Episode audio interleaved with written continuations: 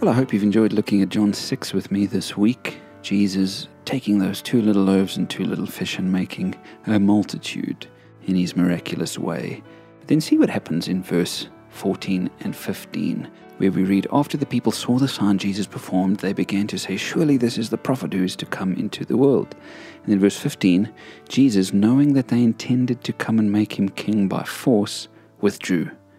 Withdrew again to the mountain by himself.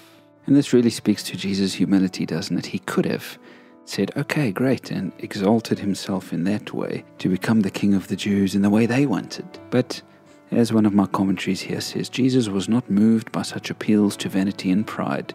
He realized that he had come into the world to die as a substitute for sinners on the cross. He would do nothing to interfere with that objective. And so he withdrew because they didn't understand his calling. It's quite a thing, isn't it? When they came to make him king, he withdrew. But when they came to arrest him all that time later, he didn't resist. And amazingly, it was in not resisting his death that he actually became king. Isn't that something to think of? When the people tried to make him king, that wasn't ever going to work. He wasn't going to become the right type of king. But when he died on the cross and rose again, he confirmed that he was God's son and that he was the King of kings and Lord of lords. But let me ask you this is Jesus the King of your heart? You don't need to force him into the position. He's willing.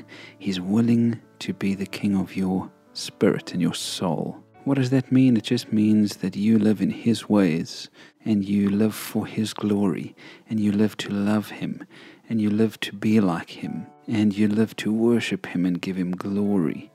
Does Jesus have that place in your life? If you ask him, friends, if you ask him in faith, he's not going to rush away like he did from that crowd who had it wrong, because he does want to be that person for you. And so, friends, come and bow before him today.